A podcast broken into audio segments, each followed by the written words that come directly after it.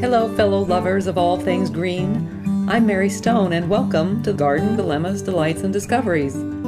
It's not only about gardens, it's about nature's inspirations, about grasping the glories of the world around us, gathering what we learn from Mother Nature, and carrying these lessons into our garden of life. So let's jump in in the spirit of learning from each other. We have lots to talk about.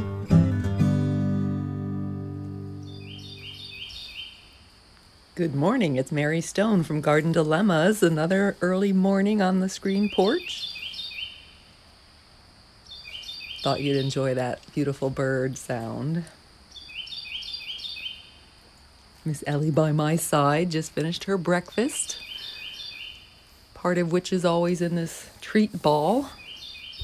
I think she's finished it though, so maybe later you'll get a little spin of it. So I have my cup of coffee. I hope you have yours, and we'll get going. There's Ellie shaking. That's what she does to get my attention. I have my coffee. I hope you have yours, and we'll get going on our chat this morning. But first, let's take in some sounds.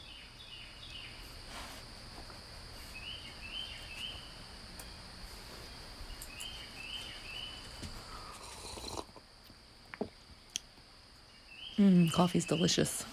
And it's nice and cool this morning. Feels almost fallish, although it's only August, mid-August.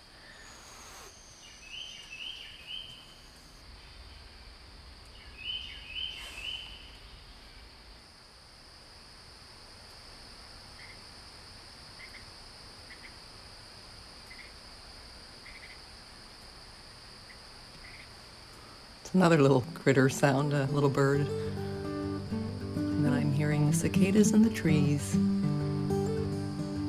Well, let's get started.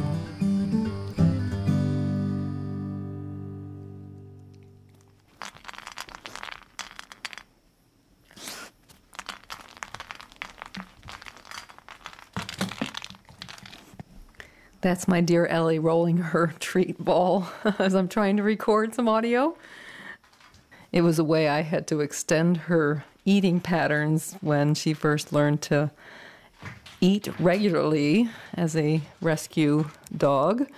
She would gulp her food so quickly that she would be having some problems. So I feed her half her food in the bowl and half in this ball, which is what's rolling around. Hard to do things quiet in this house, isn't it, Ellie?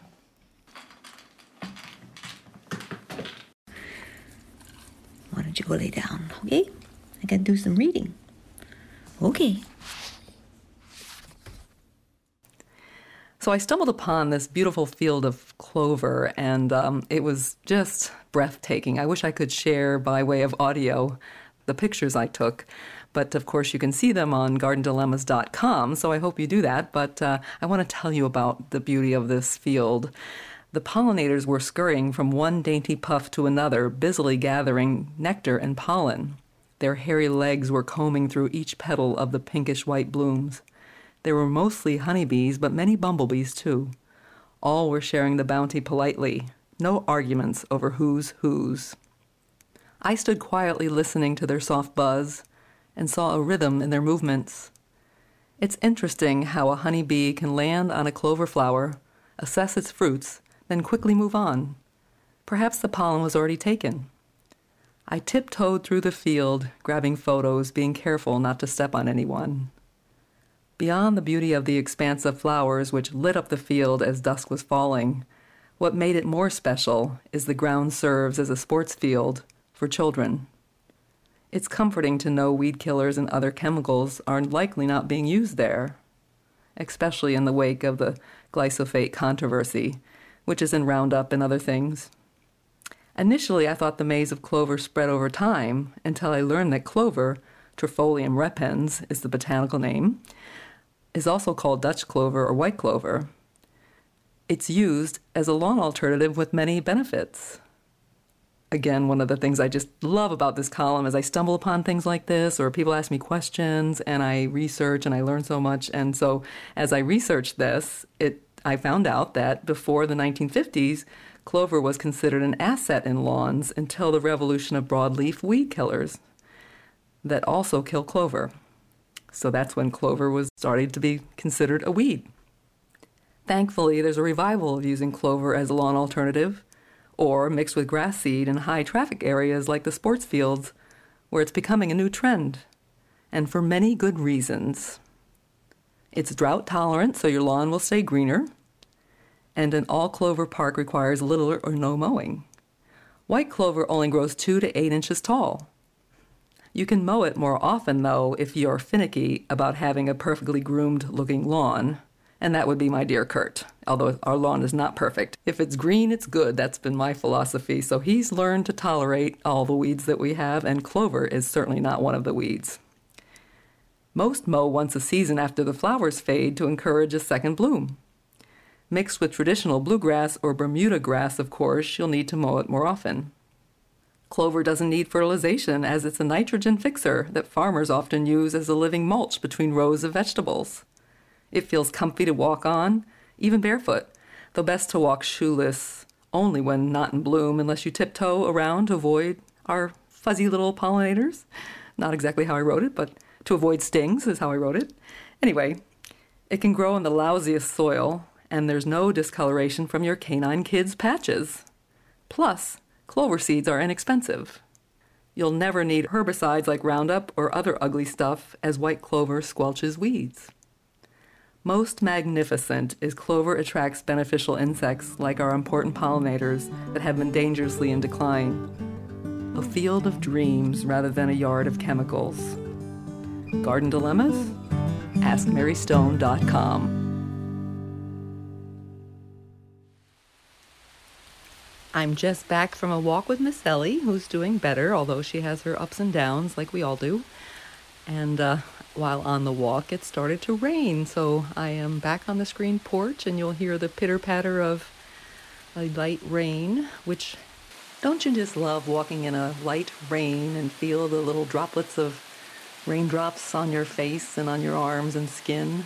As long as it's not heavy rain and thunderstorms and lightning, it's just a beautiful feeling. And then that smell, that fresh rain smell, although we've had a little too much rain, actually way too much rain in the last few years, but uh, I still enjoyed my walk.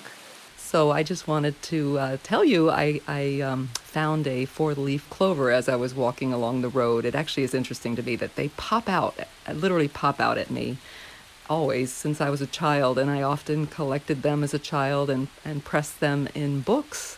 And every once in a while, I'll open up a book from the past and one of them will come tumbling out, and it just always gives me a smile. So I was walking along the road in gratitude over Ellie's recovery underway. And um, as I was doing that, a friend of mine paused, and as she was on her way to the hospital where she works, and uh, just to acknowledge my bright orange shorts that I wear to uh, keep the traffic from running us down. Not that it's huge traffic here in Blairstown, but the country roads, people like to, you know, do a lot of extreme driving, let's say, so always wear reflective gear.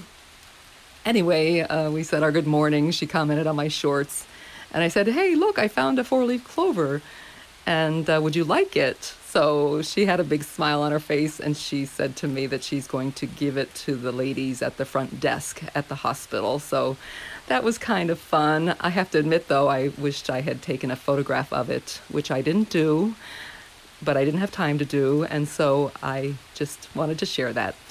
Speaking of photography, I have to share another story, but I think I'm going to take that inside in case these raindrops are irritating to you, kind listeners, and I'll be back in a moment. Come on, Ellie, let's go inside. Good girl. I'd like to tell you about my big girl camera, which came about kind of spontaneously, although it's been on my mind for quite a while. I, one Saturday when I was working so hard, decided to uh, take a ride to the countryside of Washington, New Jersey, where a friend of mine, actually Jim, who's become a friend of mine, has a pottery studio.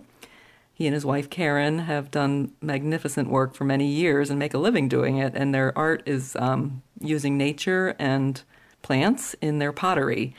And it turns out that Jim is quite an accomplished photographer, and then other times I've met him at different garden shows and things, I've asked him about what camera to buy. And uh, so when I was there, I was picking up some gifts for friends, and um, I asked him, I said, so I think I may be ready to buy a big girl camera.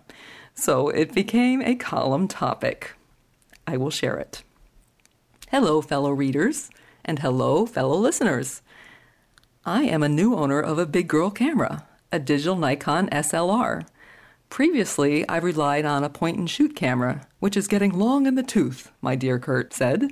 Funny saying, long in the tooth, that stems from how horses' teeth continue to grow, which indicates their age. My friend Jim Remy from Washington, New Jersey, kindly guided me on what to buy. He's an accomplished photographer, and he and his wife are talented potters using nature and plants as inspiration in their art. While visiting, I admired their vegetable garden. Jim said they made fried zucchini blossoms and posted a photo on Instagram, which was a big hit. Did you save enough flour so you'll have zucchini? I asked. Then I reminisced about the time a woman pulled over on the side of the road when I was walking Miss Ellie and asked why her zucchini had not borne fruit. So anyway, I'm going to tell you spontaneously this story because I wrote it a little differently for the press newspaper, which I've been writing for for seven years. Primarily because I didn't want to offend anyone, and, and um, that's an interesting subject, isn't it? Um, and there's nothing offensive about it to me. This gal pulls over, actually it was two people in the car, pull over in a, a Cadillac, and, um, you know, farm country right next to the cornfield. I thought it was a little odd. And this Italian lady, an older lady, comes running out, literally running out to me, and I thought, oh my gosh, something's wrong, you know? And uh, so she, she actually has... you know, had a thick Italian accent, so charming, and she asked me about why the fact her zucchinis are not having fruit. And so I, I really didn't have an answer, I have to be honest with you. I mean, other than as we were chatting, she uh, she told me how delicious um, the flowers are, you know, and of course you need flowers in order to have zucchini, so it seemed kind of obvious to me that uh, maybe that's the issue, but uh, I didn't want to say that because I didn't want to offend. Jim thought it was hilarious that somebody recognized me on our country road, and the reason they did is because, you know, I'm walking with Ellie, and the picture that's in the paper is uh, with Ellie and I. That's my sort of headshot, if you will, so I was recognized, which is kind of fun. But I was fascinated about eating zucchini flowers, which I've never done, and I've heard about it, so here we go, another thing to learn about. There are many flowers which are delicious, but no baby zucchini yet, the lady said. Eating the flowers is most likely why you don't have zucchini, I didn't say, not wanting to offend. Which brings me to the birds and bees of zucchini.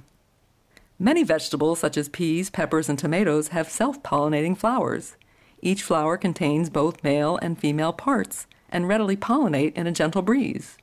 They are known as perfect flowers with anthers, the male part that contains pollen, and carpels, the structure that holds the female part, in the same flower. Zucchini, as with cucumbers and other squashes, have separate male and female flowers on the same plant. Flowers attached to what look like little squash are the females. They usually grow close to the center of the plant, sitting low on short stalks. The males are showier and grow on long stems throughout the plant. They appear a week or two before the females and are more plentiful, but are short-lived, opening before dawn and closing by mid-morning. It's critical to not water overhead in the early morning so they have a chance to pollinate. And so, rainy seasons such as we've had could be a factor in her lack of squash. Another variable could be not enough sunlight, causing less fruit. Zucchini needs six to eight hours of full sun to be prolific. And temps over eighty-five degrees during flowering also lessens fruit set.